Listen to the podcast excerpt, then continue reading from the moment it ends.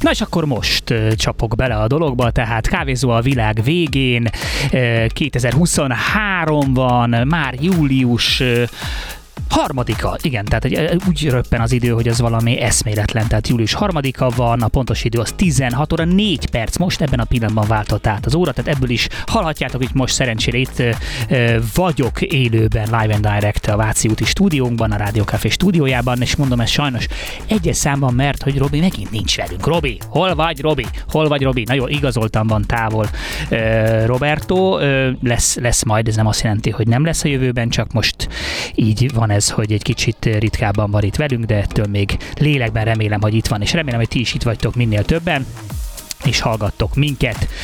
A mai adásban képzeljétek el, egy egészen különleges adás lesz ez a mai, ugyanis Zsuzsa lesz a vendégem, úgyhogy nem is lehet igazából vendégnek nevezni őt, hiszen ő is abszolút hazajár ide a Rádiókafébe, ugye a Holnap Tegnapja című műsort vezeti ő, és, és hát így aztán ő is hazaérkezik ide a stúdióba, úgyhogy, úgyhogy egy ilyen kicsit így, talán egy kicsit benfentes műsornak ígérkezik a, a, ez, a, ez, a, ez, a, ez a következő két órában hallható műsor, de azért megígérem, hogy nem, nem fogunk csak ilyen számunkra érdekes sztorikról mélázgatni, hanem igazából nem is Zsuzsiról fogunk beszélni, hanem, hanem Zsuzsival szeretnék beszélgetni, ő ugyanis nem csak egyszerűen beszél a fenntarthatóságról, ezt nagyon-nagyon komolyan veszi, és és mondhatjuk, hogy az életét is eretette fel, most már vizsgázott ö, ö, fenntarthatósági menedzser, úgyhogy ő, ő neki ez tényleg egy, egy nagyon-nagyon komoly dolog,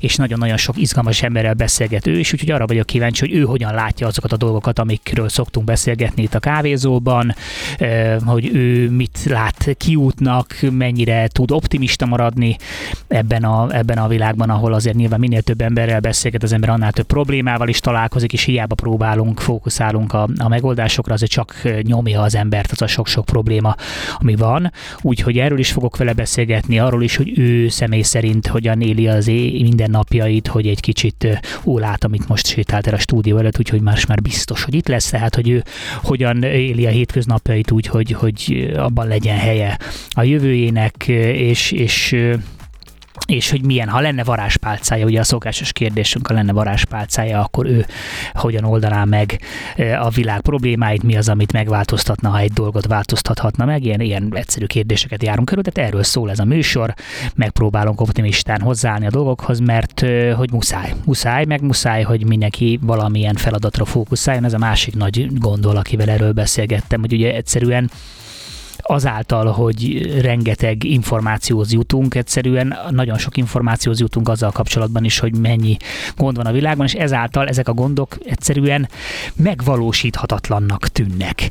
De itt van már Zsuzsi. De... Szia Zsuzsi, gyere nyugodtan, várjál, fölnyomom a mikrofonodat, és akkor tudsz is. Ez az. Hello, hello sziasztok, hello, hello, hello, hello. Nyugodtan, nyugodtan küldjenek be, nem azok, hogy is itt vagyok egyedül a stúdióban, Robi nincs itt. Ó, szegénykém, remélem, remélem nem hagytalak nagyon magadra. Nem, hát azért nem esem kétségbe, hogyha, hogyha egyedül kell uh, dumcsizgatnom, úgyhogy azért az el, elmegy, elmegy, úgyhogy meg tudom csinálni. Úgyhogy éppen arról beszélgettem itt a kedves hallgatókkal, hogy uh, majd veled fogok beszélgetni, nem elsősorban rólad, hanem veled szeretnék beszélgetni, és hogy miről fogunk dumálni, úgyhogy Úgyhogy én szerintem el is gúrítok egy zenét, és akkor mi is átdumáljuk, hogy hogy legyen Rendben, én nagyon sok gondolattal készültem. Úgyhogy... Én biztos voltam, én biztos voltam benne, úgyhogy a múltkor is tök jó dumáltunk, úgyhogy nem hiszem, hogy itt, itt gondok lesznek, bár felkészítettem a kedves publikumot arra, hogy némi benfenteskedés előfordulhat, de majd igyekszünk, igyekszünk azért nem a benfentes mederben tartani a dolgokat. Rögtön kezdjük el eh, azzal, azzal a kérdéssel, itt pont mondtam, hogy ú, majd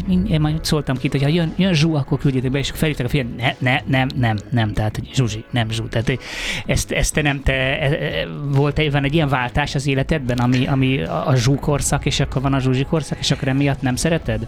Igen, ez egy érdekes dolog, mert én ugye, amikor zsúként lettem ismert a magyar médiában, egyébként köszönöm még egyszer a meghívást. Jaj, nagyon, én köszönöm, hogy jöttél. Az egy korszakhoz köthető, de engem akkor is mindenki inkább zsuzsinak szólított, és valahogy azt sokkal önazonosabbnak érzem, úgyhogy Én jobban szeretem, hogyha ezen a néven szólítanak. Ö, nem sértődöm meg a zsún, meg teljesen természetes, hogy néha előfordul, hogy ezt a nevet használják, de én jobban érzem magam a Zsuzsival. Tehát az egy ilyen kreált név volt ez a zsú, és akkor az, ne, az nem annyira, az nem annyira te vagy, így jó, jó, fekszik a szájra, zsú. Igen. De nem, ez Zsuzsi, Zsuzsi.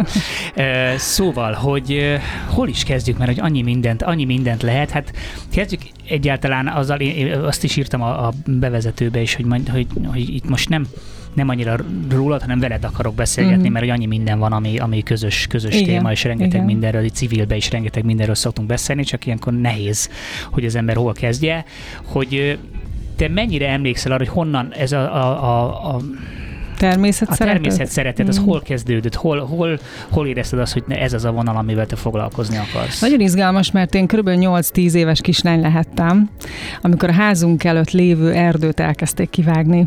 És tisztán emlékszem rá, egy szombat reggel volt, sírtam az ablakban, és nekem ez nagyon fájt, hogy ezt teszik a fákkal, és az anyukám meg az apukám kicsit értetlenül nézte, hogy mi, miért sír ez a gyerek. Mi Igen, mi, mi baja lehet ennek a kislánynak. És aztán utána kimentem a, az erdőbe, és a maradék faforgácsokat, leveleket, ágacskákat összeszedtem, és azt eltettem, és ez a mai napig megvan, és fel van címkézve, hogy az előttünk lévő erdőnek az emlékei. Mm. Úgyhogy talán itt kezdődött, és aztán hosszú éveken keresztül... Nem tudták ezek a favágók, hogy Igen, hogy, hogy, mit, hogy mit okoznak bennem, igen. És aztán hosszú éveken keresztül nem különösebben foglalkoztam ezzel a dologgal, és miután már megszületett a kisfiam, kaptam olyan sorozatokra való felkérést, ahol kifejezetten ilyen természetvédelmi, környezetvédelmi, biodolgokkal kellett foglalkoznunk, és innen indult tulajdonképpen az a fajta ráébredés, hogy én ezzel a témával szeretnék komolyabban foglalkozni. Igen, tehát amikor erről beszélget az ember emberekkel, akkor így, hát ez, ez, ez honnan jön neked, ez a, ez, a, ez a természet iránti szeretet, meg a környezetvédelem, stb. És igazából ez, ez egy, szerintem egy teljesen természetes reakció, főleg akkor, ha az embernek gyerekei vannak. Hát nyilván a gyerekeidet mindentől meg akarod óvni. Hát akkor nyilvánvalóan azt szeretnéd, hogy a gyerekeidnek legyen egy világ, amiben tudnak élni. Tehát, hogy, hogy, hogy hogyan tud valaki úgy létezni, pont most nem a Bocskornak volt valamilyen ilyen, ilyen a reggeli műsorban valamilyen dumája, hogy hát őt már egyébként őt ez már, most már 55, most már ez nem érdekli, hogy, hogy akkor ez, ez, ez, ez, ez, ez, ez, mi van, ő, ő élni akarja az életét. Igen, tehát nek számomra is, hogy hát valaki, akinek, akinek utódai vannak, az hogy gondolhatja, hogy mondhat ilyet, és hogy gondolkodhat így, hiszen ez azt jelenti, hogy fia, az engem nem érdekel, veled már mi lesz én. Hát fia, igazából amikor én a kisfiammal így kerestem az otthonomat, akkor teljesen egyértelmű volt, hogy a belvárosból, az Astoria környékéről van olyan helyre szeretnék menni, ahol egyébként természetközeliség van. Ezt egyébként a 18. kerületben találtam meg. A haverjaim, a szerelmeim és mindenki ezzel hülyéskedik, hogy én a világ végén lakom, hozzám útlevél kell, de hát lelkük rajta, tehát hogy engem nem kevesebben érdekel, mert én, én, én jobban szeretek egy kicsit úgy a, a távolabbi vidéki szerű életet élni, vagy hát, hogy ott, ott lenni, ennek ellenére sokat vagyok a belvárosban is természetesen, de nem is ez a lényeg, hanem az, hogy én azt gondolom, hogy az, amit mi csinálunk ma a magyar médiában, te, én és még sok mindenki más, hogy beszélünk erről a dologról, a fenntarthatóságról, a környezetvédelemről, ennek a gazdasági, társadalmi különböző aspektusairól, ez nagyon-nagyon fontos. Pontosan amiatt, mert el kell kezdenünk beszélgetni őszintén és komolyan ezekről a témákról, hogy egyfajta paradigmaváltásban, szemléletváltásban vagyunk, és az a fajta kijelentés, amit a kollega mondott, az én elfogadom, nem ítélkezem, az az ő dolga, de szuper lenne, hogy ebből a korosztályból egyre többen másként kezdenének el gondolkodni, és minden korosztályból lennének olyanok, akik megértenék annak az üzenetét, hogy mi az, hogy fenntarthatóság, miért fontosak ezek a dolgok, és hogy milyen három olyan irányelv van, amit mindenkinek figyelembe kell majd venni, akár civil emberként, akár vállalati döntéshozóként, bárhogyan. Na, mindjárt térjünk vissza erre a három irányelvre, csak egy kicsit még így a, a, a kollégán kijelentésére akarok visszakanyarodni, hogy azért Ez azért visszás, mert az, hogy az ő privát véleménye egyébként ez, az, az, azt el tudom fogadni, még akár meg is tudom érteni, mert hogy tényleg, főleg ha azt nézzük, ha valaki ebben nincsen benne, és csak azt látja, mint mondjuk a mainstream médiából kapott, tényleg ez jön át, hogy figyelj, ez, ez, ez, ez a hajó elment, akkor én most már tényleg akkor legalább kielvezném azt, ami nekem még van, úgyse tudok többet tenni, de, hogy, de, de ő nem civil emberként, hanem egy elképesztő sok emberre hatásgyakorló személyként neki igenis van felelőssége. Persze ő biztos erre azt mondaná, hogy figyelj, engem ez nem érdekel, én magamat adom, stb. Mm-hmm. És mhm. nyilván ez a sikerének is a titka, mm-hmm. hogy ő, ő, mhm. ő, ami a szívén, az a száján, de mégis azt gondolom, hogy ez, ez azért itt tartott, tehát pontosan ez az, hogy akik, akik vagyunk a képernyő előtt, a, a mikrofon mögött, nem, nem a képernyő előtt vagyunk, a kamera előtt, az a, tartozunk némi felelősséggel, hogy, hogy egy picit formáljuk a, a, a jó népet, és hát nem lehet egy ilyet, egy ilyet mondani, mert ez lehet, hogy, hogy nem tudom, tízezer olyan ember, aki éppen billeg azon a ponton, hogy ezzel foglalkoznak, pont az ellenkező irányba mozdul. Figyelj, most megpróbálok valahogy egy kicsit így lavírozni ebben az álláspontban, amit te megfogalmazol, meg amit ő megfogalmazol, és ezt összekötném azzal, hogy valóban a fenntarthatóságban szerintem van egy csomó idealizmus.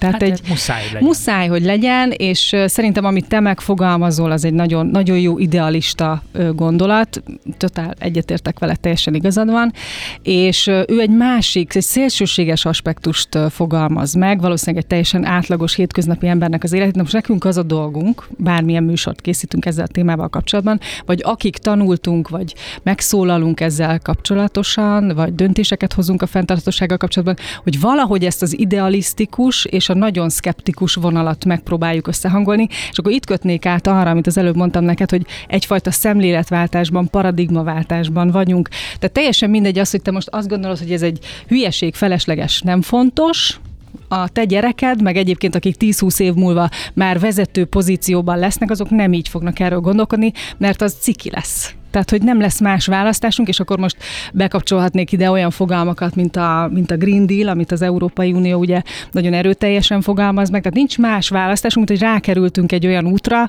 amiből lehet jobbra-balra kitekinteni, de biztos, hogy nem fogunk tudni letérni róla. Igen, ez nagyon fontos aspektus, aki itt vitatkozik, hogy nem, tehát, ugye a fenntarthatóság egy nagyon elcsépelt szó lett. Tehát szerintem egy csomó mindenki, mint ahogy általában egy, egy, egy, egy trendnél ugye kialakul egy ellentrend, és akkor van, aki nem tudom, hány ingert kap Greta Thunbergtől, és akkor az is úgy gondolja, hogy nagyjából vele azonosítja az egész. Na, hát az is a szélsőséges része, igen. Igen, igen a, a dolgot, és, és már ugye mindenre fölhúzzák, mindenhol ezt lehet hallani, én magam is már, már nehezen ajtem ki a számon, de mm. azt mondtam, hogy ahhoz, hogy ennek a súlyát érezzük, igazából az ellentétét kell, hogy megnézzük, a nem fenntartható. Tehát ez azt, hogy valami fenntartható, azt mondja, annak az ellenpózsa az, hogy nem fenntartható. Tehát, hogy ezt ilyen formában nem fogjuk tudni fenntartani. Tehát hiába, ha valaki vagy akar, vagy nem nem akar ezzel foglalkozni, nincsen, ahogy mondod, nincsen más út, tehát muszáj, hogy ezt, ezt, ezt, ezt az irányt vigyük, és muszáj hinnünk abban, muszáj idealis, idealistának lennünk, mert, mert azt se lehet csinálni, hogy, hogy hát jó, hát ez valószínűleg, igen, tehát nem tudom mit csinálni, de hát megpróbáljuk, ugye a Joda is azt mondta, hogy tedd, vagy ne tedd, de ne próbáld. Igen, tehát van, egy, van egyfajta idealizmus, de ennek a, ha csak az 50 a megvalósul, akármilyen szinten, tehát alulról szerveződő, vagy felülről szerveződő, szerveződő szinteken, akkor szerintem már nyert ügyünk van. Egyébként nagyon sok mindenben a felülszabályozás az egy fontos dolog lesz majd a jövőben nagyon egyszerű példát fogok mondani, hogy a zöld címkézésekkel kapcsolatban most van egy ilyen nagy hype, az Európai Unió is egyfajta szabályozást fog majd erre vonatkozóan kialakítani, ahol te, mint fogyasztó, igenis jogodban áll majd tudni, hogyha valaki neked azt mondja, hogy ez fenntartható gazdaságból származik, karbonlábnyom csökkentő, újrahasznosított anyag, akkor ne csak a szlogenek, vagy az ilyen jól megfogalmazott marketing üzenetek mentén lehessen erről tájékozódni, hanem valóban annak a gyártónak bizonyítani, bizonyítania kell, hogy ez így van, mert ha nem, akkor annak büntető követ, úgy értem büntető következmény, hogy nyilván pénzbeli büntetésbeli Igen. következményei lesznek. Tehát csak azt akarom mondani, hogy itt van egy ilyen közös edukáció, tehát a, a fogyasztók edukációja, a gyártók edukáció, amit egyébként átfog egy ilyen nagy szabályozás. Tehát ez az a Green Deal féle egyik vonal, amit mondtam, hogy lehet ezt szeretni, nem szeretni, vagy egyetérteni vele, vagy sem, de biztos, hogy bár év múlva már nagyon viccesen fog hangozni az, hogy mi erről beszélünk beszélgettünk. Hát bízunk benne, igen. A, a, a, a másik dolog, hogy, hogy ami, amit, amit gyakran látok, hogy, hogy az emberek arra fókuszálnak, hogy mi az, ami, mi az, ami nem működik egy-egy ilyen szabályozás terén Hogyne, is. persze. Tehát nyilván egy ilyen szabályozást létrehozni, ez piszok bonyolult dolog, annyira elképesztően komplex, és ugye ez az egész problémakör nagyon komplex, hiszen az van, hogy mindenki benne van ebben az egészben. Hát ha nézzük meg, hogy az emberek egy kicsit is hátrányt szenvednek valamiben, valamiről le kell mondaniuk, valami megdrágó, stb., akkor mindenki tépi már a haját, tehát a politikának úgy kell ezeket a dolgokat létrehoznia, hogy az embereknek ne legyen hirtelen nagy lemondása, mert akkor azért is leváltják őket. Közben nyilván a gazdaságnak is mennie kell, hiszen a gazdaság visszaesik, akkor megint csak az van, hogy akkor meg, megint áll a bál, tehát hogy a, úgy kell a szabályozásokat meghozni, hogy a gazdaságot se folytsa nagyon vissza, közben elvárják tőlük azt, hogy akkor jó valamit tegyenek, tehát én nagyon nem lennék a politikusok helyében. Volt egy vendégem nem régiben, aki azt mondta, hogy mindenki addig környezetvédő, amíg nem kell kilépni a saját komfortzónájából. Márpedig az a rossz hírem van, hogy ennek ez a lényege. Tehát, hogy valamilyen szemléletváltást a saját magad életében is be kell, hogy vezess, hogyha egyébként környezetvédelmi szempontok szerint szeretnéd egy kicsit élni az életedet. Nem, nem a szelektív hulladékgyűjtésre gondolok. Hát az is fontos. de... Igen, tehát az a, az a nulladik pont, tehát lépjünk már ettől el egy kicsit.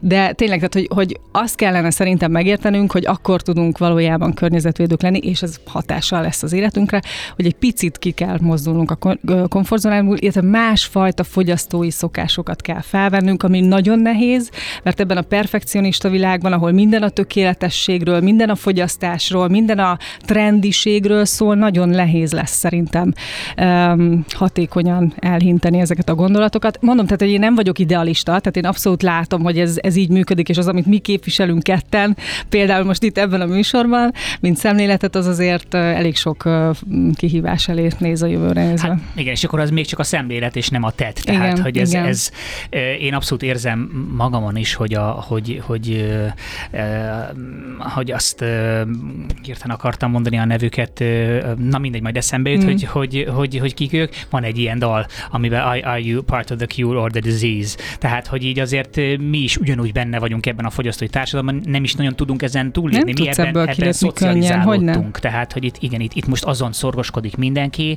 hogy, hogy hogyan lehet kialakítani egy új rendszert, ami majd fog tudni működni, és akkor remélhetőleg igen, ezek a dolgok már nem is lesznek, nem is lesznek kérdésesek egyáltalán. Szuper lenne egyébként, ha olyan influencer generáció jelenne meg, ahol azt látni, hogy, hogy, hogy azt reklámozzák, hogy milyen régóta nem vásároltak semmit. Ugye az első, ami a legfontosabb ilyen esetben, hogyha valaki fenntarthatósággal kapcsolatban szeretne egy picit elmozdulni, vagy a fenntarthatóság irányába, akkor az, az elutasítás. Tehát, hogy nincs rá szükségem, ez borzasztóan hangzik egyébként Nagyon. a fogyasztói társadalom, hogy azt mondod valamire, hogy köszi szépen nincs rá szükségem. Nem, nem kell az újabb telefon, nem kell a legújabb, olyan ha nem tudom micsoda, de olyan jó, de én ezt megértem, tényleg, ezt elfogadom, de hogy valahol itt kellene szerintem kezdenünk, hogy legyen már menő, hogy nem tudom, az öt évvel ezelőtti uh, nadrágomat veszem fel, vagy nem tudom, három vagy négy éves a telefonom. Tehát, hogy ilyen apróságokban.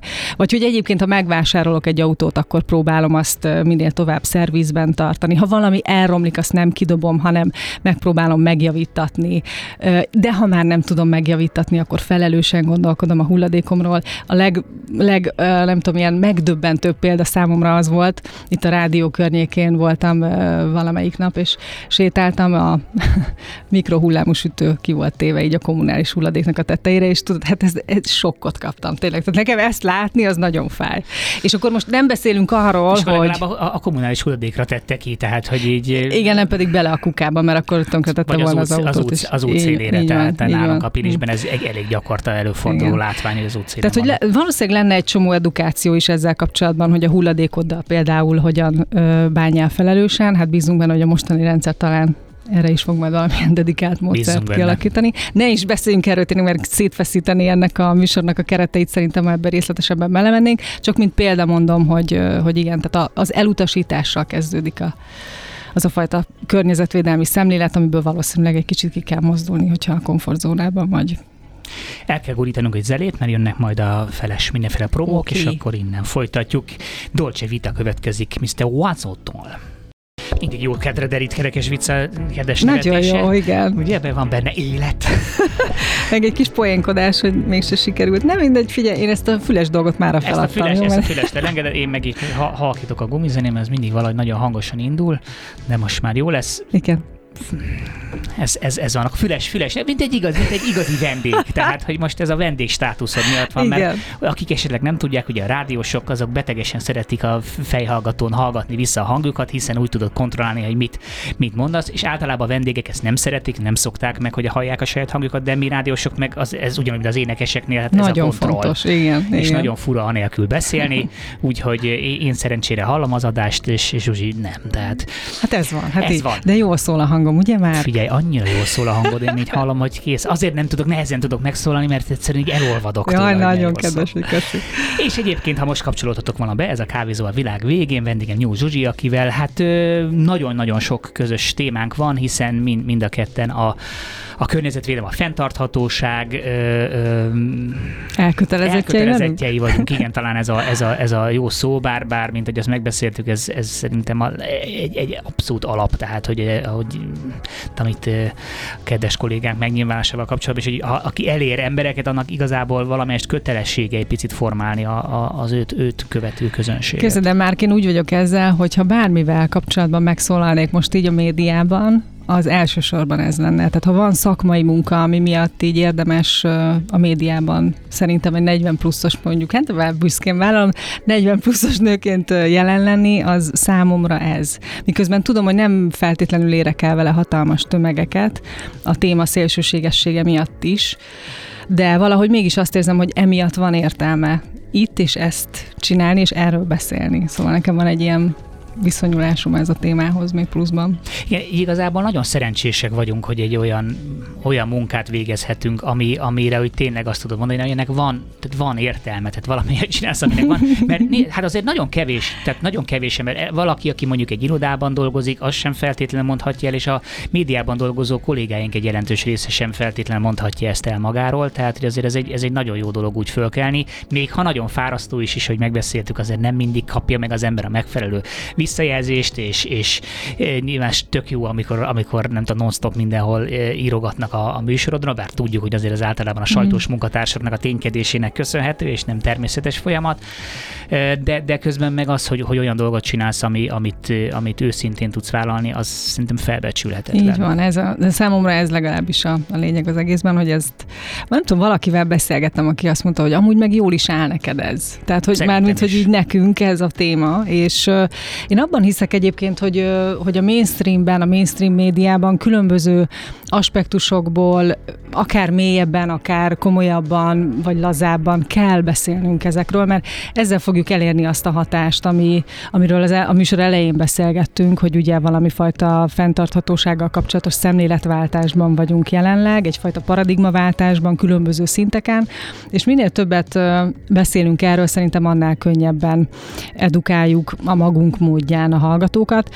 Emlékszem például 2015-16 környékén, amikor én besétáltam egy televízióba, és azt mondtam, hogy ezzel kapcsolatban szeretnék műsort készíteni, akkor néztek rám, hogy de minek?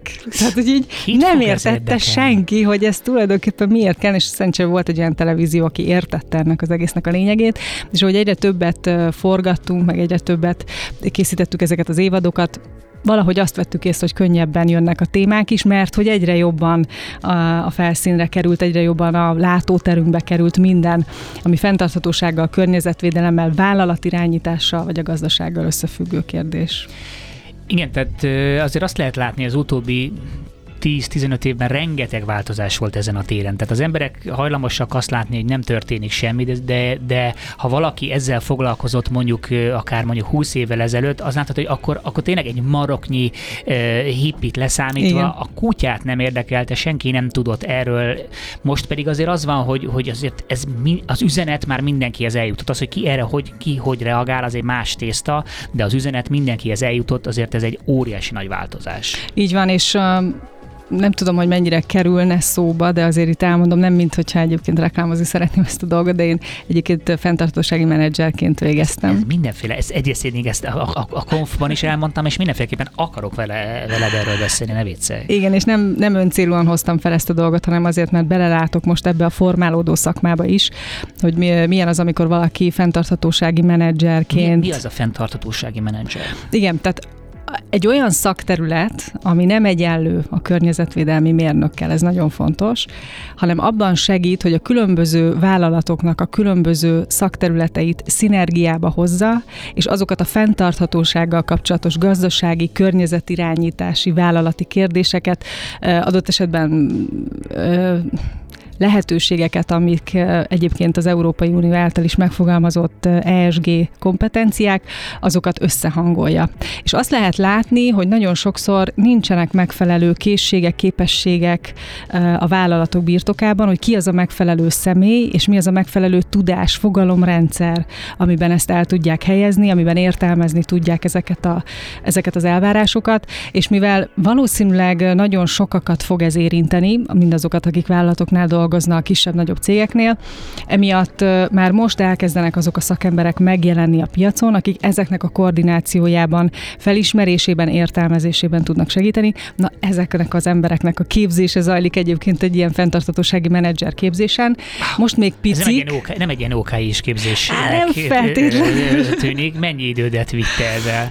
Nekem mindent. Tehát azt kell, hogy mondjam, hogy én az elmúlt, az elmúlt egy évenben, amióta én ezt a képzést elvégeztem, azóta azt hiszem, hogy soha nem mondtam ennyiszer a barátaimnak és a családomnak, hogy ne haragudjatok, nem érek rá, tanulok, dolgozom, jegyzetelek, tehát nagyon-nagyon sok mindent kellett megértenem, nagyon sok energiát kellett beletennem ebbe a képzésbe, hogy ezt megszerezem ezt a képzést, vagy hát elvégezem ezt a képzést, aminek nagyon örülök. Azért örülök, mert rengeteg nagyszerű kollégát ismertem meg különböző vállalatoktól, különböző szakterületekről, mert hogy itt nincs olyan, hogy valaki egy bizonyos területről érkezik, van, aki pénzügyből jött, van, aki marketingből, van, aki kommunikációból, tehát nagyon-nagyon sokféle uh, helyzetben lévő embereket sodortott össze az élet ezen a képzésen, és én pedig uh, abban próbáltam meg értelmezni a magam tudását elméleti és gyakorlati szinten, hogy ha egy műsort készítek, egy rádiónak, ami a fenntarthatóságról szól, és a három fő irányelv, vagy három tartó pillér, a gazdaság, a vállalatirányítás és a környezetvédelem tekintetében valahol szeretném megfogni ezeket a dolgokat, akkor az a vállalatirányítás és a gazdaság aspektusából legyen egy hiteles megjelenés. Tehát nekem ezért volt nagyon jó az a képzés, hogy olyan szakemberekkel üljek le, hogy tudjam, hogy mi az a adott keretrendszer, vagy adott szókincs, amiben mi dolgozunk, értelmezzük, és aztán megpróbáljuk átadni másoknak vannak. Azért, ez, azért ez nem széles körben jellemző feltétlenül, tehát hogy, hogy azért tudjuk, hogy a, én, én magamról ezt szoktam legalábbis mondani, hogy egy klasszikus médiás, sok mindenhez értek, de semmi se nagyon. Azért mondjuk bízom benne, hogy azért most már azért ez egy-két területen azért mélyül, de hogy így ne általában, hát egyetem. De általában azért az, az, az, a, az a jellemző, hogy így jó az ember, jó, ha tud valamire ezt az, de hogy ilyen szinten elmélyüljön valaki egy területben azért, hogy ezt, ezt műsorvezetőként mondjuk jól tudja vinni, azért az nem jellemző a szakmára, lássuk Nem tudom, hogy jól viszem, mert nagyon igyekszem, és ráadásul, ráadásul ez egy én tisztában vagyok az, és ezt mindig el szoktam mondani mindenkinek, hogy tudom, hogy ez egy viszonylag száraz téma, tehát hogy én tisztában vagyok az, hogy ez nem egy celeb interjú, ez nem egy, nem egy csillámporos, tudod, ilyen csattaratta, nem tudom, izé, hanem, hanem egy sokkal visszafogottabb és sokkal ö, szakterületre orientáltabb téma mondjuk az az én kattanásom, hogy én ezt imádom. Tehát, hogy nekem ez egy olyan szerelem és szenvedély ez a téma, amivel kapcsolatban, nem is tudom, valaki mondta pont egy ilyen magánbeszélgetésen, hogy nem csodálkozik azon, hogy én ezzel foglalkozom, mert hogy egyébként úgy tudom előadni egy sima, nem tudom, limonád és délutánon is, tudod, hogy hogyha ez szóba kerül, és mindig le kell lőnöm magam, hogy jó, hagy, hagy, hagyjam már ezt a témát, mert nem biztos, hogy egyébként egy társaságban ez mindenkit érdekel, de hogy tényleg én ezt ezzel azért foglalkozom, mert nem az történt, hogy valaki rá rámerőltette, vagy, vagy, vagy kérte volna, hogy ezzel foglalkozzak, hanem egy saját belső indítatásból kezdtem el a téma iránt érdeklődni, és aztán sodort bele az élet abba, hogy én ezzel kapcsolatban egy képzést elvégeztem, műsort indítottam, és nagyon örülök annak, hogy ma már megtalálnak olyan szakemberek, akik szeretnének megszólalni ebben a műsorban, és, és nekem ez nyilván egyfajta jó szakmai visszaigazolás. A műsor elején kérdeztem, hogy hogy indult ez neked, akkor megtudtuk a hátatok előtt kivágott er, erdő ö, sztoriát, de hogy így nem folytattad, hogy ez például, amikor, tehát mikor döntötted el, hogy ezt te ennyire komolyan akarod csinálni?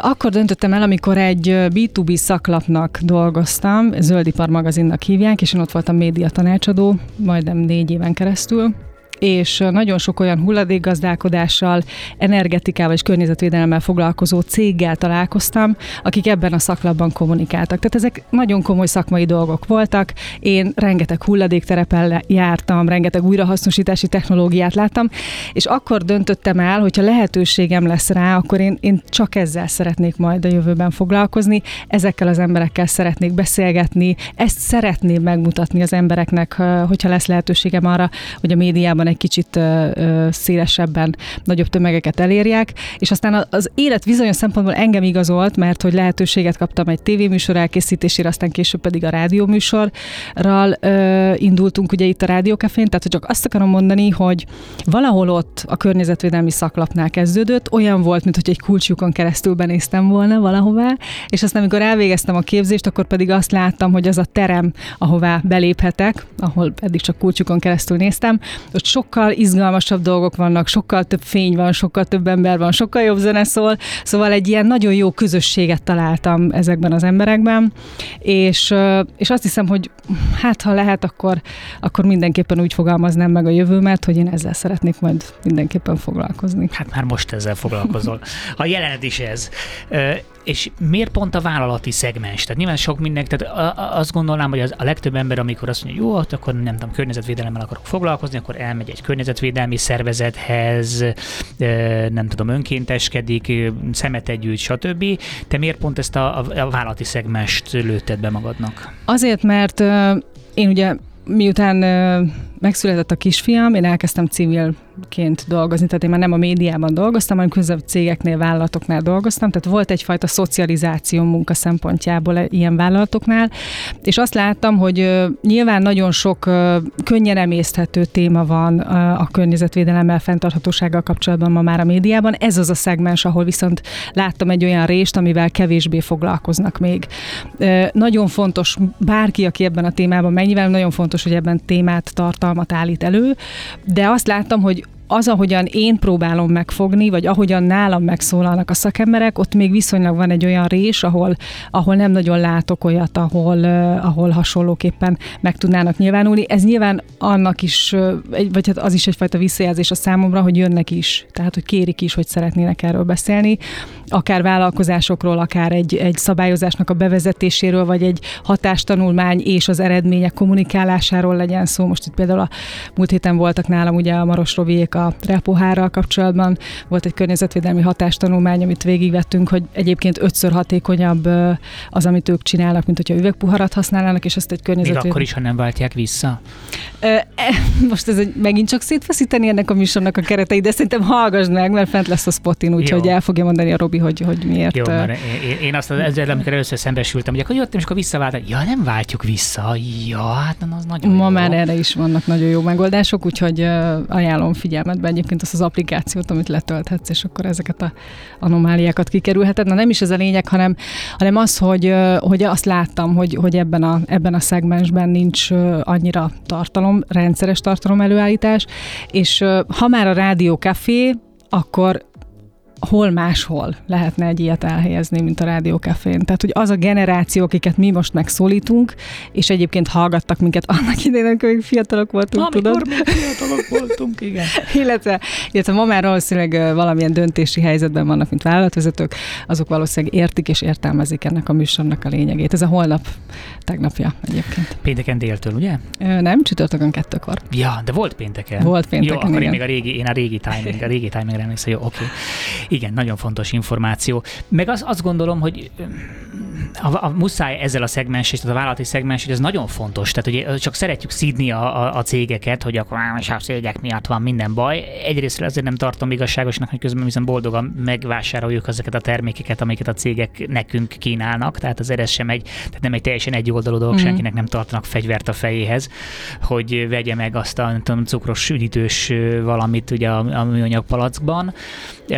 Másrésztről meg pont ezek a vállalatok azok, akik a nagy változásokat tudják tudják hozni. Egy nagyon komoly vitába keveredtem valakivel, ugye nagyon megosztó ez a, a Davoszi gazdasági fórum, Igen. ugye ott minden évben vannak, és akkor ők álltak elő ezzel a Great Reset nevű dologgal, ami tudom, hogy mennyire vagy ezzel kapcsolatban a képbe. Ők hát egy kidolgoztak egy ilyen, nem tudom mennyire volt ez egy, egy komoly dolog, hogy akkor ez a, a Great Reset, hogy akkor úgy teljesen újra fogjuk hangolni az egész világot, és akkor tulajdonképpen ne, meg is szüntetik majd úgy, hogy van a magántulajdont, hanem majd kvázi mindent alkalmi szinten lehet bérelni, és akkor az majd milyen jó lesz. Pánikkeltésre mindenképpen nagyszerű, igen. Igen, igen hát de hogy ez egy, nem és akkor ebből egy ilyen óriási nagy fel, felhördülés volt, hogy na, tessék, jönnek, úgyis mindenünket elveszik, na, és akkor pont azok akarnak, itt, itt akarják itt megváltani a világot, akik miatt a baj van, mert ugye ezen a gazdasági találkozón mm. a legnagyobb gazdasági szereplők vannak, és persze igen, érthető módon ez tényleg valahol egy kicsit bosszantó, de másrésztről meg sajnos ezt is be kell látni, hogy ha valaki tud nagyon komoly változást hozni, akkor azok, azok a gazdasági szereplők, akiknek erre megvan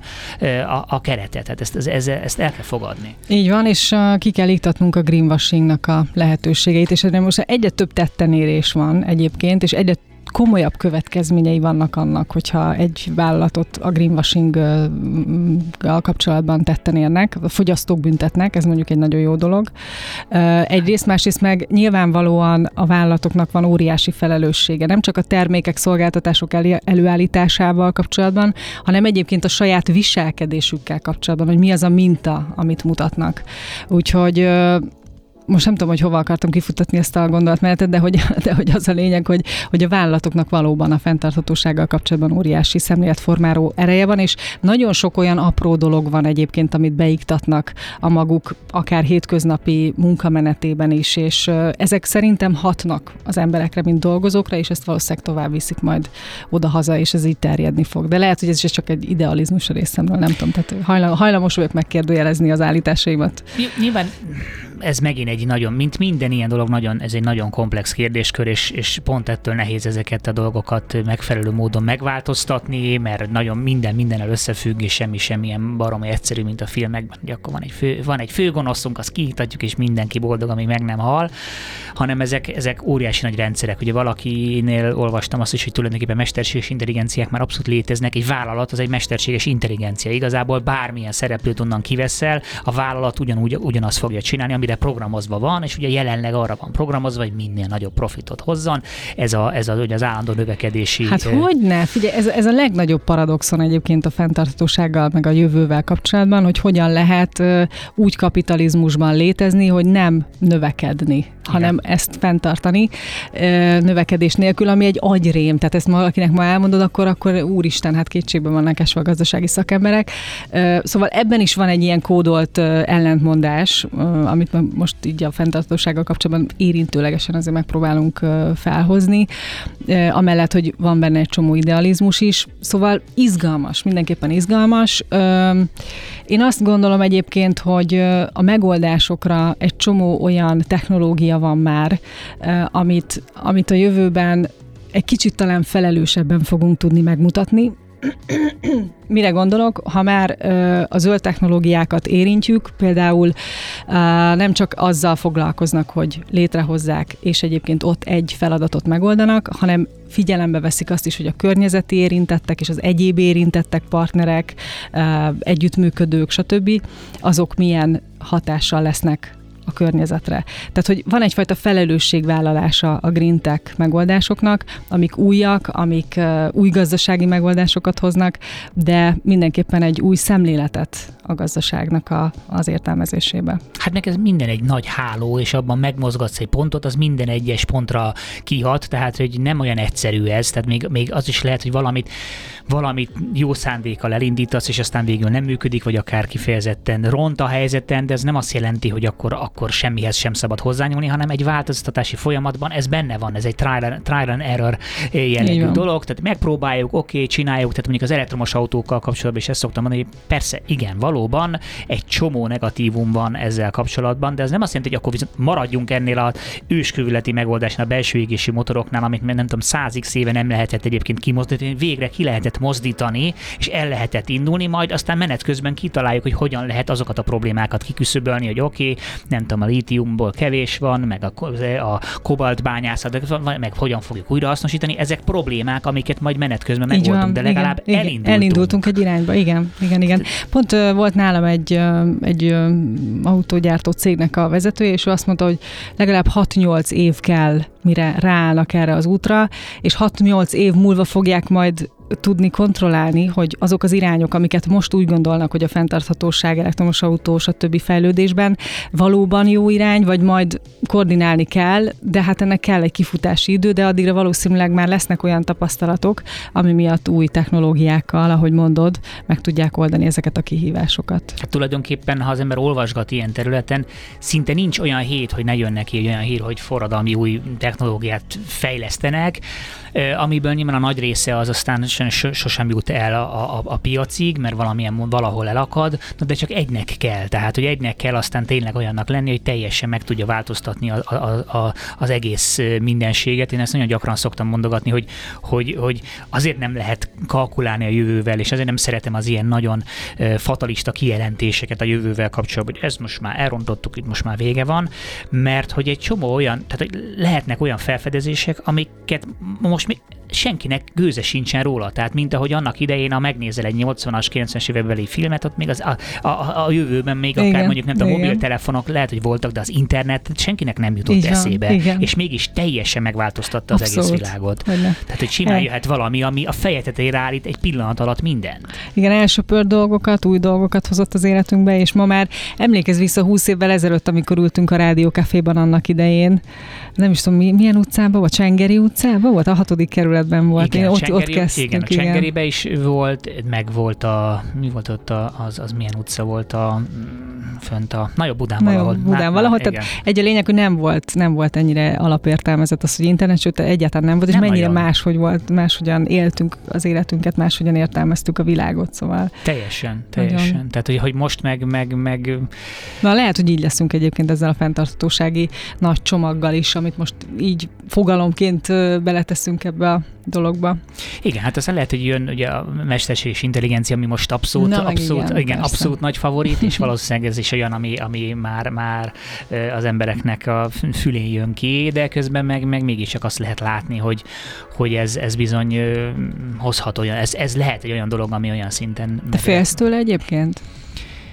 Én meg nem. Tartasz tőle? Nem, nem? hát nyilván, tehát, hogy látom a veszélyeit, tehát, uh-huh. hogy ezt látom, de valahogy én, én jó, megrőzött optimistaként valahogy azt gondolom, hogy ez is így, így ki, helyes irányba igen, terelődik. kirúgja magát. Tehát uh-huh. valahogy én mindig abban bízom, hogy a dolgok előbb-utóbb a, a jó irányt vesznek föl, idézőjelbe teszem, tehát nincsenek, megint csak nincsenek teljesen full jó dolgok, meg rossz dolgok, tehát hogy ennek biztos lesznek rossz aspektusai, és biztos, hogy lesznek jó aspektusai, de hogy így nem, én nem hiszem azt, hogy akkor ez most garantáltan nem tudom, el fogja pusztítani az egész emberiséget, ami, ami konkrétan ilyen, ilyen dolgokat is lehet, lehet olvasni, sőt én abban bízom, hogy majd talán, talán tud majd olyan változtatásokat csinálni, ami, ami változtat ö, nagyokat, és tud egy nagy paradigmaváltást hozni, de hát majd meglátjuk.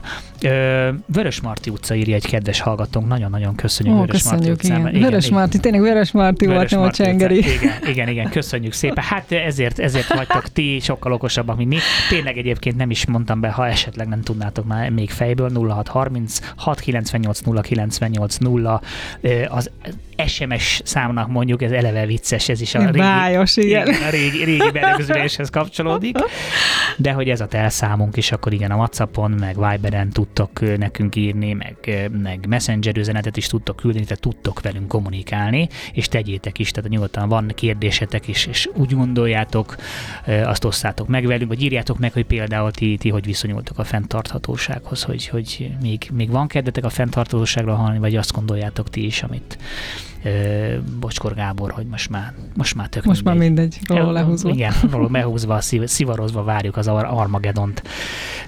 Ehhez tudunk egyébként egy kiváló zenei aláfestést kínálni nektek, Gimme Some Lovin' a Spencer Davis Group-tól. Aztán jövünk vissza. És hát a csonkapici ezt mondja, akkor nyilván hallgatnunk kell rá, hiszen ő, ő tudja mi a tuti. Sziasztok, ez továbbra is a Kávézó a világ végén, Nyúl Zsuzsi továbbra is a vendégem. Sziasztok! És, és hát fenntarthatósági téma körökben úszkálunk, mert megbeszéltük, hogy ez egy ilyen, egy ilyen óceán, amiben így be, beleugrunk, aztán ide-oda, ide-oda úszkálunk benne, és nyilván mindenféle területről lehetne sokat beszélni.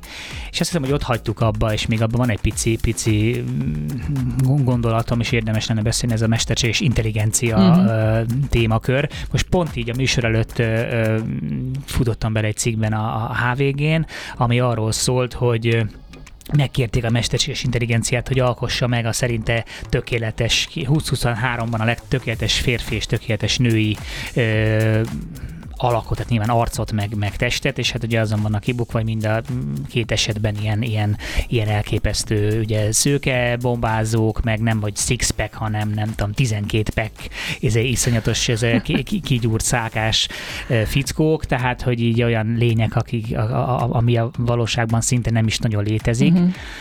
De hát nem lehet haragudni a mesterséges intelligencia, hiszen semmi más nem csinál, mint egy görbetükröt mutat nekünk vissza, hogy hát ő ezt látja, hogy mi ezt tartjuk, ezeket a testeket tesszük ki mintaként, etalonként, és hát ezt, ezt, ezt, ezt adja vissza nekünk. Igen, ez nagyon érdekes, hogy uh, amikor én még uh, egy másik világban, egy másik médiumban dolgoztam, ott nagyon-nagyon fontos volt annak a képe, hogy a lányok, a nők, azok vékonyak legyenek, és szépek legyenek, és nem tudom, csak ez volt volt az elfogadott szépségideál, és teljesen elképzelhetetlen lett volna az, hogy egy ilyen teltebb nő megjelenjen mondjuk egy divat magazinban, vagy bármilyen ruhát bemutasson, adott esetben a standardektől eltérő méretben, és ebben is például nagyon-nagyon sokat fejlődtünk az elmúlt időszakban, tehát hogy ma már ez a fajta testszégyenítés, vagy a testnek a bemutatása, ez teljesen más aspektusba kerül, mint mondjuk akkor 20 évvel ezelőtt.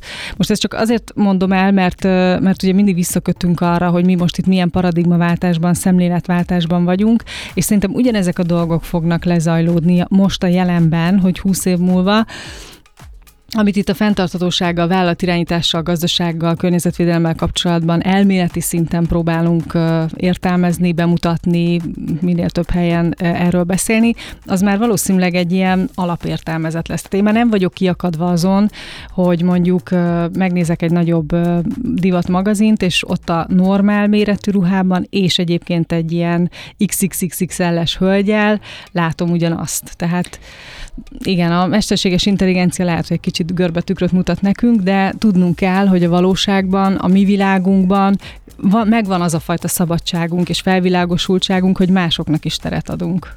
Igen, csak hogy talán ez mégis azt mutatja, hogy, hogy oké, okay, tehát beteszik kvázi a, a, a PC jegyében azt a, a túlsúlyos modellt is, de mégis az átlag emberek, amit, amire reagálnak, amit föltesznek, amit megosztanak a, a, a közösségi médiában, az mégse ezt mutatja. Tehát, hogy így, ugye itt, itt jön be ez a kérdés, hogy vajon tényleg lehet-e ezt fölülről befolyásolni, vagy hát egyszerűen azért mégiscsak az van, hogy van egy szépségideálunk valami, és hiába tesznek oda egy, egy, egy teltebb uh-huh.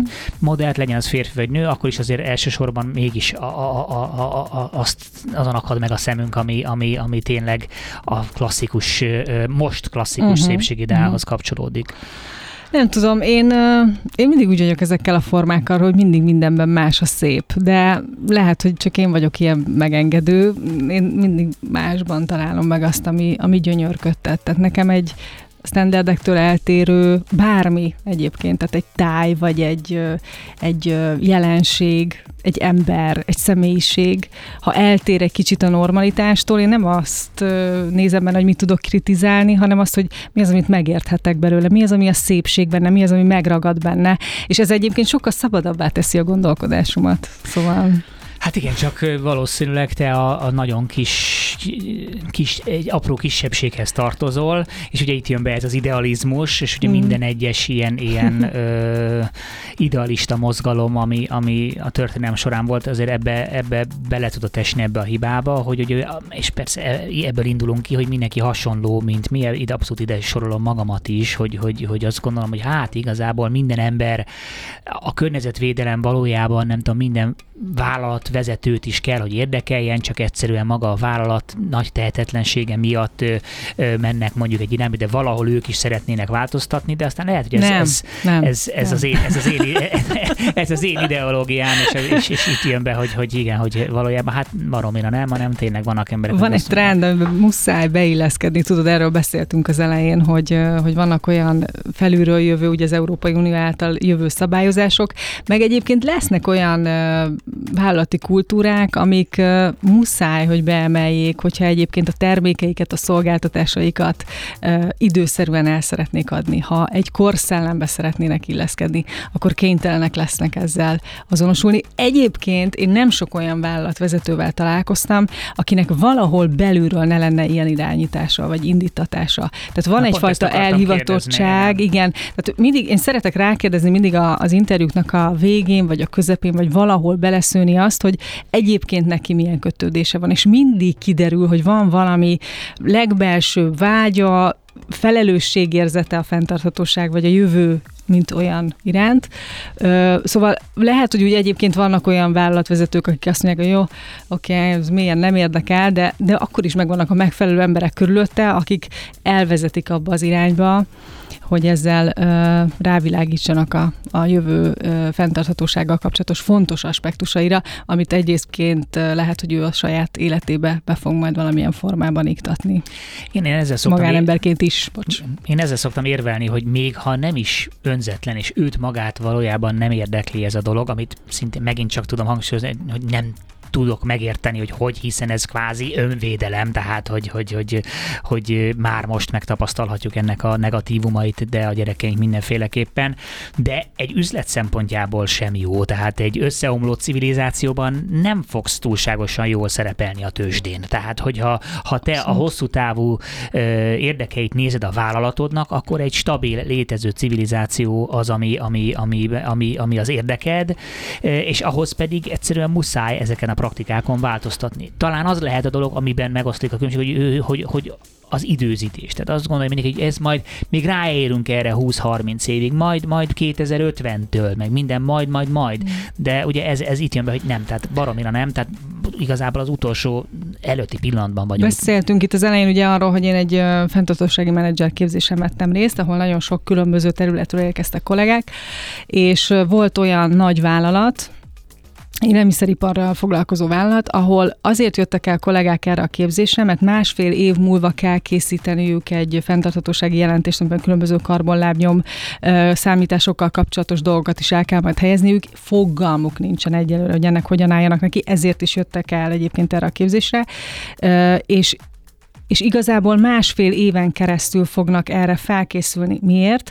Mert el fog jönni az az idő, amikor a pénzügyi jelentés mellett a fenntarthatósági jelentés, az ESG jelentés ugyanolyan fontos lesz egy befektetőnek, mint egy pénzügyi jelentés. Tehát az, hogy hol tartasz te egy vállalat irányításban, fenntarthatóságban, fejlesztésben, mennyire prosperáló lesz a jövőre nézve a befektetés, abban nem csak a számokat fogják nézni, hanem egyéb ilyen adatokat is. Tehát ez az, amit az elején is beszéltünk, hogy muszáj lesz ezekhez a trendekhez felzárkózni, mert különben a versenyképességedet fogod elveszíteni. Tehát ez már nem választás kérdése, hanem az életben maradásnak, a versenyképességnek a kérdése lesz. Ez egy önszabályozó folyamat, vagy egyszerűen csak az hozza, hogy, hogy, hogy magán a piacon, ahogy mondod, csak így lehet mondjuk egy vállalat életképes? Jelenleg önszabályozó, tehát nagyon sokan elkezdték saját maguk ezt fontosnak tartani és kommunikálni, de legalábbis jelentéseket készíteni. Különböző szabályozások vannak erre, szabványok, amiknek meg lehet felelni,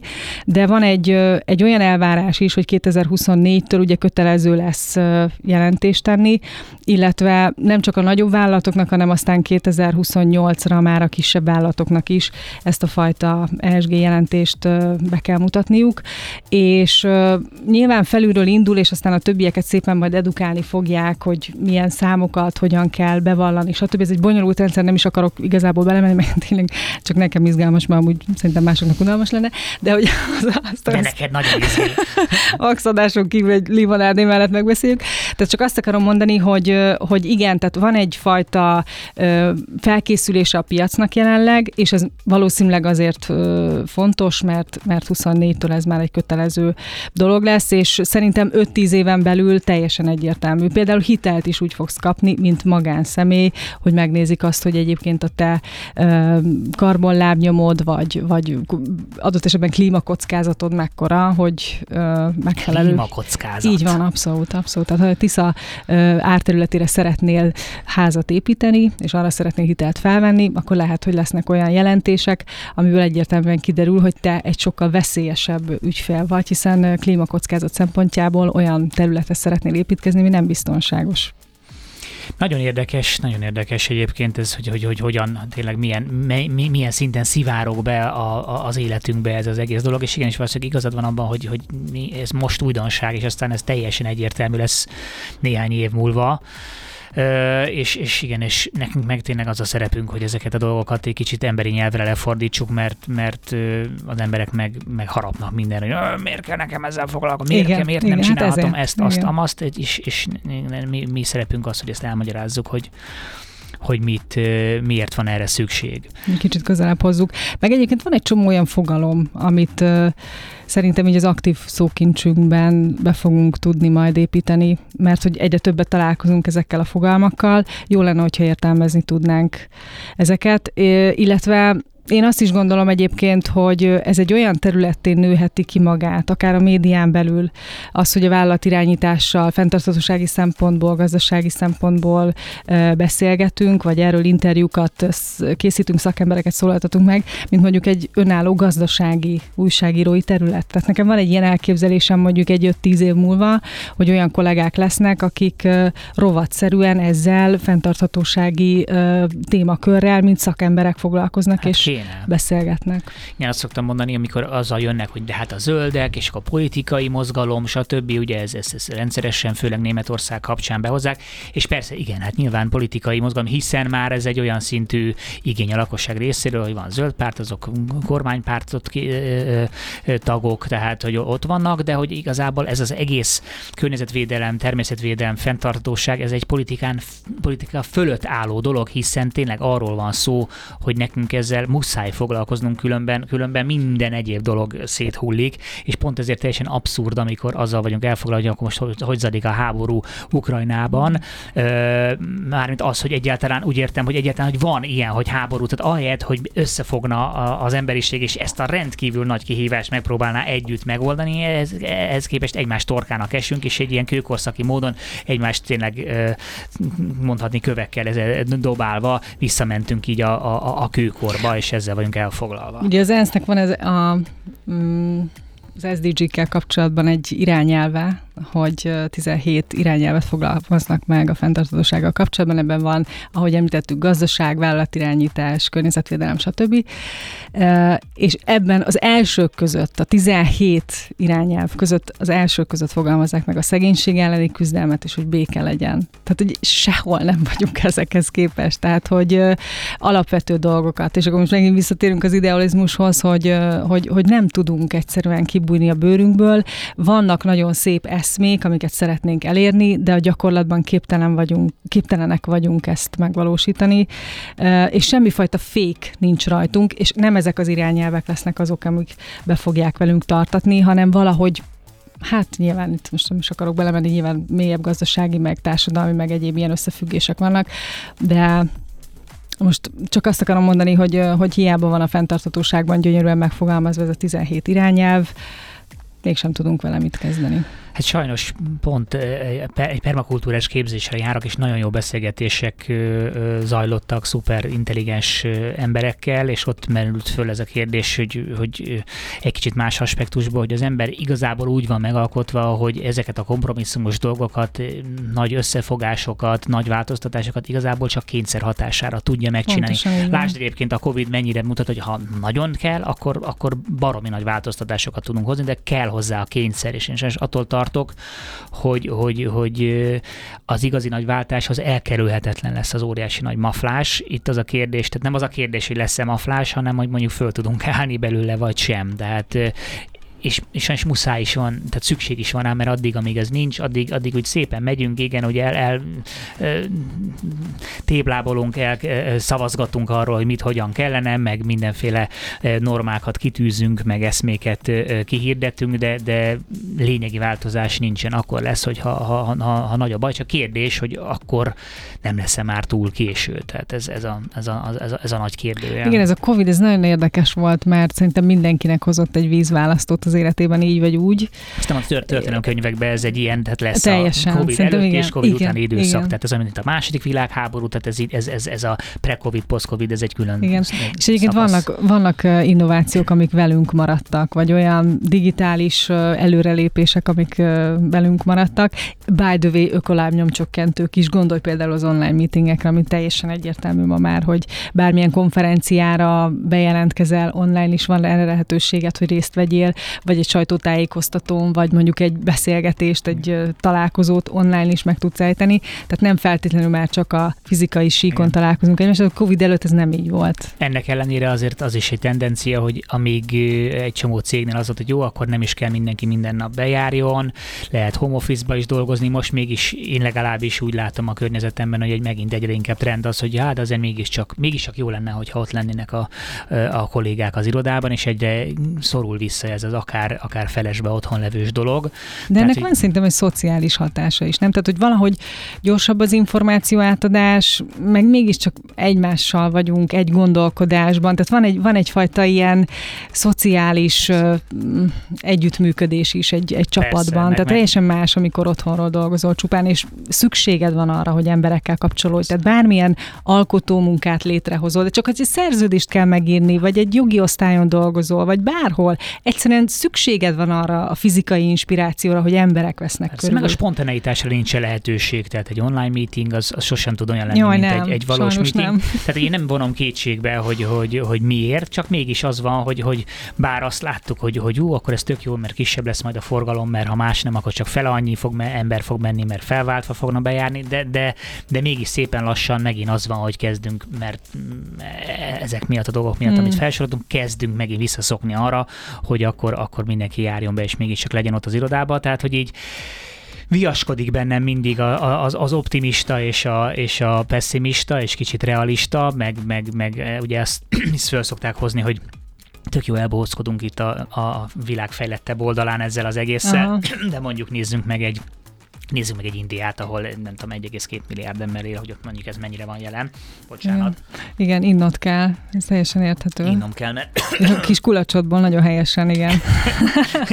igen, igen, a kis, igen, igyekszem, igyekszem mindenhová Igen. hozni. Mit szólnál hozzá, hogyha egy kis zenét ö, elbetennénk most? Nagyon szuper. hogyha sikerül Egyetértek. megfelelő helyre, helyre tennem, de úgy látom, hogy, hogy sikerült, úgyhogy egy kis zene, én addig kiköhögöm magam, és akkor innen folytatjuk. Oké. Igen, hát annyira késő, hogy 17 óra 36 perc van, Nyúl Zsuzsi a vendégem, ez a kávézó a világ végén, és hát mindenféléről beszélgetünk, ami, ami környezetvédelemhez, fenntarthatósághoz kapcsolódik, én a zene alatt jól kiköhögtem magam, és, és akkor próbálunk visszacsatlakozni. Mindig ez, a, a Robi szokta mondani, hogy meg kéne csinálni, van az on-air, meg az off-air adást, hogy akkor, amikor ugye az, a, Az a is zene izgi, alatt, igen. igen, egy csomószor ott, ott, ott mennek a legnagyobb dumálások, és aztán, hogy hirtelen hol is hagytuk abba, de emlékszem, hogy ott hagytuk abba, hogy az jutott eszembe, hogy egy picit sok mindenki úgy gondolja, hogy ez az egész környezetvédelem, fenntarthatóság, ez a, ez a jóléti társadalmaknak a játszótere, azokon belül is leginkább a tehetős emberek azok, akik ezzel az egésszel tudnak foglalkozni, de mondjuk nézzünk meg egy olyan országot, mint, mint India, ahol, ahol ugye, egy nagyobb városban messze van annyi ember, mint amennyi egy európai országban, és hát ott azért nem kifejezetten tombol a fenntarthatóság. Mondjuk pont a nylon zacskók kapcsán, aminek Igen, most, most mi volt ez igen. a döbbenetes szám, amit az előbb felolvastál? Igen, azt, azt néztem, hogy by the way ma van a zacskómentes világnap, és 3 millió 400 tonna nylon zacskó keletkezik az Európai Unióban. Mennyi idő alatt? Egy év alatt. Egy év alatt. Egy év alatt, és gondolj bele, hogy ezt néhány percig használjuk ezeket a zacskókat, és utána eldobjuk. Tehát, hogy te, amikor bemégy egy, egy ilyen bevásárlóközpontba, mit tudom, most éppen velünk szembe is, letépsz egy zacsit, oké, okay, jó, lebomló, nem tudom, ilyen, olyan, amolyan, bele sem gondolsz, hogy egyébként ennek milyen következményei vannak, és az a te döntésed, és nekünk... Én, bele, én belegondolok, ezért szoktam úgy eljönni a boltba, amikor elfelejtek zacskót vinni, mint egy ilyen zsonglőr, és próbálok 68 különböző terméket valahogy kizsonglőrködni a kocsihoz, mert nem akarok venni egy zacsit. Igen, gondolj bele, hogy a, a nem tudom, anyuék annak idején, amikor még kicsik voltunk, nem használtak ennyi hát zacskót. Volt, a hát nagymamám nem, nem használt ennyi zacskót, és mégis teljesen jól megvoltak, nem tudom, éltek a teljesen normális életet, hát szóval... Nem is volt ennyi termék sem, tehát... Ne, hogy... Hát igen, igen, szóval nem kell, igen, én ezt szoktam mondani, hogy nem kell, tehát, hogy, hogy igazából az, hogy, hogy le kell mond, tehát, hogy lemondásokkal fog járni ez a dolog, de te nem kell feltétlenül rettenetesen megijedni, mert hogy csak vissza kell nézni, hogy, akár 30 évvel ezelőtt is messze a, a kis hányadát fogyasztottuk, és kis hányada volt ennek a jólétnek, mint ami most van, az emberek tudtak létezni, nem, nem, nem szenvedtek nap, mint nap, sőt. Igen, most ne essünk abba a hibába, hogy bezzeg a mi Bezzeg a mi. Bezzeg a mi időnkben, amikor még a teljes zacskóból is ezért fürdőszoba szőnyeget szült, emlékszel azokra a borzalmas fürdőszoba az borzasztó volt. Fú, és hogy megállt benne a víz, egy idő után kicsit ilyen büdés volt. Jó, ne. Azok, igen, tehát hogy ezt ne, nem feltétlenül ezt akarjuk visszahozni, de hogy azért igen, tehát ez, ez se kell, hogy mindent, mindent, mindent azonnal újra serélünk. Egyébként ez egy ilyen különös helyzet, mert, mert oké, okay, ránk tolják ennek a felelősségét, hogy az én döntésem végül, mint fogyasztónak, hogy vagy csak az zacskót azt leveszem, vagy nem veszem le, és hogy most ugye az zacskómentes világnap kapcsán uh, hoztuk be ezt a témát, de ha kínálják, ha csak felajánlják nekem, ha nincs valódi alternatíva, akkor persze, hogy az egyszerű megoldás felé fogok nyúlni. Ha holnaptól eltűnne az összes zacskó a boltokból, akkor rá lennék kényszerítve arra, hogy hát bocs, akkor Igen. megoldod valahogy. Tehát mindig a végül, mindig végül a, a te döntésed, az egyénnek a döntése az, hogy ezzel a lehetőséggel élsz, vagy nem élsz, és borzasztóan nehéz. De tényleg mindennapos megpróbáltatás az, hogy azt tud mondani, hogy köszönöm, nincs rá szükségem. Igen, hát, Megoldom. Hát ez, ez, a, ez a, igen, a választásnak a nehézsége. Tehát egy csomó ember például azért lesz előítéletes, mert sokkal könnyebb, sokkal kevesebb energiába kerül elő, előítésnek lenni, mert az egyik, akik ilyen emberek, azok ilyenek, az olyan emberek meg amolyanak, és akkor nem kell ezen gondolkodni, míg ha te, mint hogy ezt te is említetted, hogy te sokkal jobban szereted az embereket egyenként megismerni, de az egy plusz energia neked, arra, arra ki kell küldened a kis szondáidat, meg föl kell mérni azt az embert, és, és, és, és kész, és ez, ez, ez energiát igényel, és ez legtöbb ember nem teszi meg, és ugyanezen a döntésekkel is, neked mindig döntéseket kell hoznod, abba el elfáradsz. Tehát én is Igen. például Igen. baromira élvezem azt, amikor valahol, nem tudom, a sok munkahelyi döntés után egy olyan helyzetben vagyok, hogy mondom, te mit szeretem? Nekem tök mindegy. Találjátok ki. Én úgy élvezem, hogy én megyek, megyek a, ha egy csoport van, én megyek veletek, csinálom, amit mondtak, én nem akarok döntéseket hozni. Tehát, hogy ez nagyon nehéz, nagyon fárasztó, és egy csomó ember ezt egyszer nem is csinálja meg pont ebből kifolyólag. Igen, és um, szerintem akkor leszünk majd igazából felelősek és fenntarthatóak, ha ezt a fajta napi, rutinszerű tudatosságot be tudjuk építeni. És gondolod, ezt mindenki meg is fogja tudni csinálni? nem. Ez, ez, ez pont ugyanolyan, mint amit az előbb beszéltünk arról, hogy a COVID kellett ahhoz, hogy az emberek az eszükhöz kapjanak, vagy nem a szívükhöz kapjanak, nem tudom. Tehát, hogy valaki megértse azt, hogy, hogy mi zajlik körülötte, ahhoz egy ilyen globális szintű változásnak, vagy, vagy ilyen, hogy is mondjam, krízisnek kell kialakulnia. Szerintem még akkor se, bocs, hogy a szabad de szerintem a pont a Covid mutatta meg, tehát itt megint csak az, hogy a kényszer, tehát a kényszerből, mert ez van, és ez fogod akkor is lesz egy csomó mindenki, hogy a Covidnál is volt, aki hőbörgött, de a Covid mutatta meg, hogy konkrétan emberek haltak meg ezrével az intenzív osztályok, és akkor is volt, aki azt mondja, ez nem igaz az egész nem igaz. Az egész, ja, hát aki, nem tudom, a Majka Benke azért, mert fizettek neki, és azért, tehát, hogy, hogy, hogy, hogy ez, ez mutatnak, hogy az emberek olyan szintű valóságtagadásba tudnak átmenni, hogy volt, akinek, a, nem tudom, az anyja meghalt, és akkor sem volt hajlandó beoltatni magát, mert ő nem. Tehát, hogy, hogy, hogy ez, ez mutatja, hogy, hogy nagyon-nagyon nehéz az embereket bármiről, de hát egyszer van olyan, hogy van, figyelj, ez van, a kényszer, nincsen nejlonzacskó, akkor most hiába akarsz vagy nem akarsz, nincsen, akkor nincs. Igen, és vajon az egy, az egy nagy kísérlet lenne egyébként, hogyha most a a Covid-nak a mintájára például bevezetnénk ezt, hogy akkor holnaptól eltűnik, akkor hogyan reagálnának rá? Biztos lenne egy csomó réteg, aki ilyen-olyan formában elkezdene itt-ott hőbölögni, és biztos lenne olyan, aki meg azt mondaná, hogy ja, jó, hát akkor akkor majd, majd valamilyen más alternatívát fogok erre választani. Gondolj arra például, hogy az ezt használatos műanyagoknak a kivonása, az milyen elképesztő felhördülést csinált annak idején 2018 környékén, ez nem, nem ekkor volt, hanem később vezették be, de hogy 18-ban mondta azt Kína, hogy köszi szépen Európa, nem kell a szemeted, és azt mondtuk, hogy jó, hát akkor nekünk kell megoldanunk itt a kontinensen belül ezt a dolgot, mert hogy Kína már nem fogadja be, hiszen nekik is kitermelődött egy olyan középosztályuk, hogy annyi hulladékot termelnek, hogy bőven fel tudják dolgozni, tehát már nincs szükségük Európa hulladékára, valahogy meg kellett oldanunk, valahogy elindultunk az újrahasznosítás és az egyszer használatos műanyagoknak a kivonása azért felé. Még, azért még bőven bele lehet futni az egyszer használatosokba, de... Így van, de, de tehát nem, a, nem, a, nem azt tiltották meg, hogy ne használják, hanem már forgalomban nincs. Tehát effektíven nem tudsz már ilyet beszerezni. Ha valaki felhalmozta a készleteket, az tök jó. Szigorítások azért lesznek majd még, valószínűleg jövő nyár Még környékén. eszközökkel én egy csomószor találkozom, akkor azok mik? Hát az a felhalmozódott készletekből még ott ragadt. Uh-huh. Tehát újat valószínűleg már nem fog tudni beszerezni, de ami meg a raktáron van, azokat felhasználhatja. Szigorítás mondom lesz majd még ettéren is, de most csak azt akarom ezzel az egészen mondani, hogy, hogy ott is előállt egy helyzet, amit egy másik ország generált, és nekünk meg kellett oldani. Tehát Aki, Európának meg kellett oldani ezt. Az a, a bizonyos kényszer, ami most már itt többször, többször előkerült, és akkor itt jöhet be aztán az innováció, ami segíthet, mert én például nagyon bízom abban, hogy akkor egy ilyen helyzet kialakul, ugye van egy kényszer, mondjuk nincsen, nem lehet használni egyszer használatos evőeszközöket, és akkor ez viszont kialakít egy olyan helyzetet, hogy a piacnak igénye van viszont rá, mert mondjuk nem tudom, fa villával lenni azért messze nem, tehát hogy az tényleg nem annyira, nem annyira jó. Egyszer használatos műanyag, tehát ez, tehát tegyük hozzá, mert mindjárt ránk ír valaki, és leordítja a fejünket. Használatos műanyagokról van itt most szó elsősorban. Így van, tehát az használatos műanyagok, de mondjuk a helyet is volt is ilyen vendégem, aki ugye olyan ö, IP alá ö, rendszereket fejez, ami növényi alapú, tehát ugyanúgy azt az érzetet kelti, mint egy műanyag, műanyag villat, de hogy így konkrétan ipari komposztában nagyon gyorsan, de természetes körülmények között is viszonylag gyorsan lebomló, semmilyen ö, műanyagot maga mögött nem hagyó termék.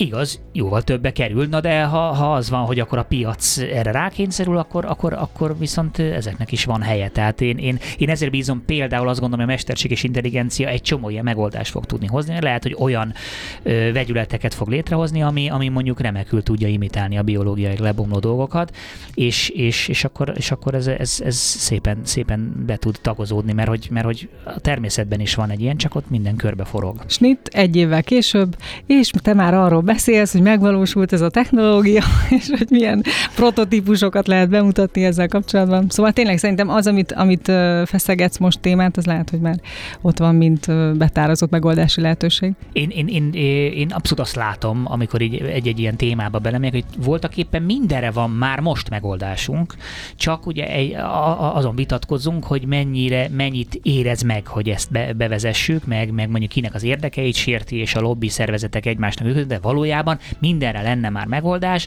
és a, a Hararinak van egy ilyen kis rövid videója, amiben egyébként levezeti, így azt hiszem, hogy, hogy kettő-kettő és fél trilliárd dollárba kerülne az egész világgazdaságot megújuló energiára átállítani. Amire egy másik aspektusú cikkben az, hogy ez teljesen abszurd, hogy ez nem tudom, a, a Manhattan projektnek az ezerszerese ez, a, ez az összeg, és hogyan is gondolhatják, de ha azt nézzük, hogy ez mindössze a, azt hiszem, hogy az össz világ GDP-nek nincs a két százaléka. Uh-huh. Nincs két százaléka a GDP-nek, tehát egy ilyen tulajdonképpen elenyésző arányú dolog, tehát hogy, hogy abszolút megvannak ezek a megoldások, csak, csak hát nagyon-nagyon ez a nagy tervonat, ez megy egy irányba, és iszonyatosan nehéz ledeterelni róla, meg nyilván nagyon óvatosan is kell, mert ha meg elköltünk el, nagyon-nagyon-nagyon sok pénzt egy technológiára, és aztán az végül nem válik be, akkor azért az, az, az ciki.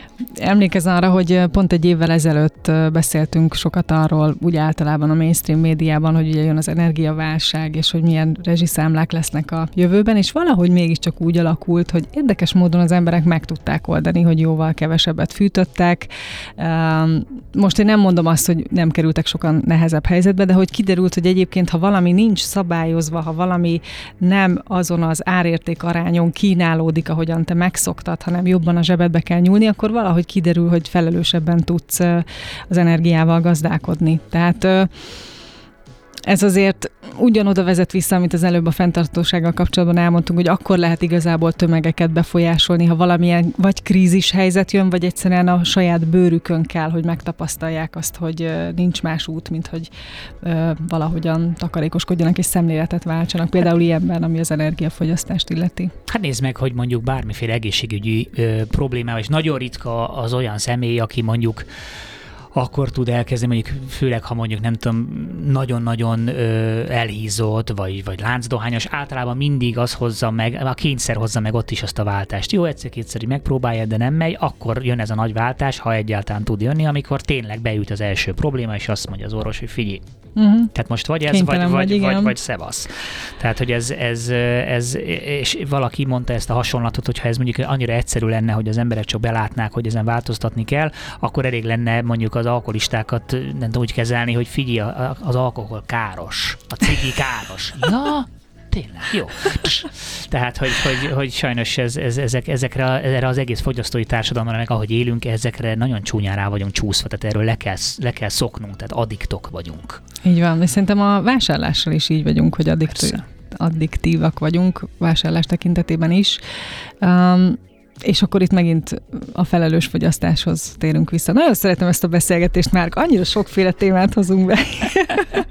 hát tudtam én, tudtam, hogy ez lesz, igen. Itt inkább ez a nehéz, hogy miről ne beszélgessünk.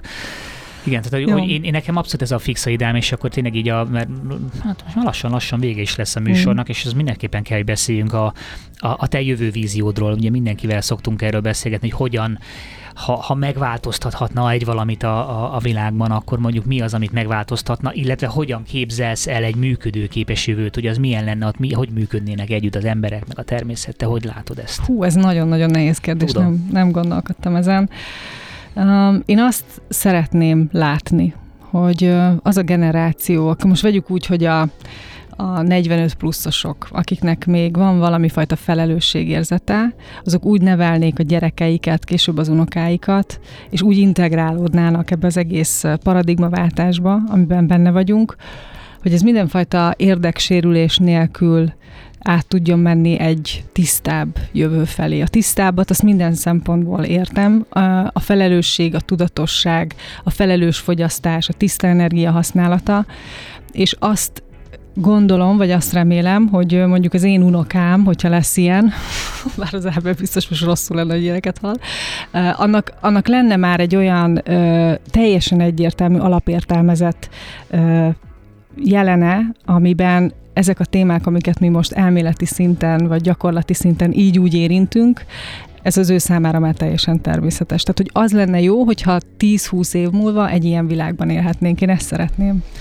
És igen, hát ezt én is, én is nagyon-nagyon szeretném, és én például most voltam Egyiptomban, és ott tudatosult bennem az, hogy az egyiptomiak, ami mondjuk ugye a, a tényleg az emberi történelem során a, a, talán a legfejlettebb civilizáció, legalábbis amiről, amiről tudunk, és hogy ők is azért voltak annyira fejlettek, annyira gazdagok, mint, ahogy, mint amilyenek voltak, mert nagyon-nagyon szoros együttműködésben éltek a természettel. Ugye a Nílus határozta meg azt, hogy hogy éltek, a Nílus áradása, az, hogy hozta az öntözővizet, a termékenyé tette a talajokat, és ugye ez meg is mutatkozott az egész világnézetükben, a vallásukban, ugye a, a természet, az állatfejű istenek, stb.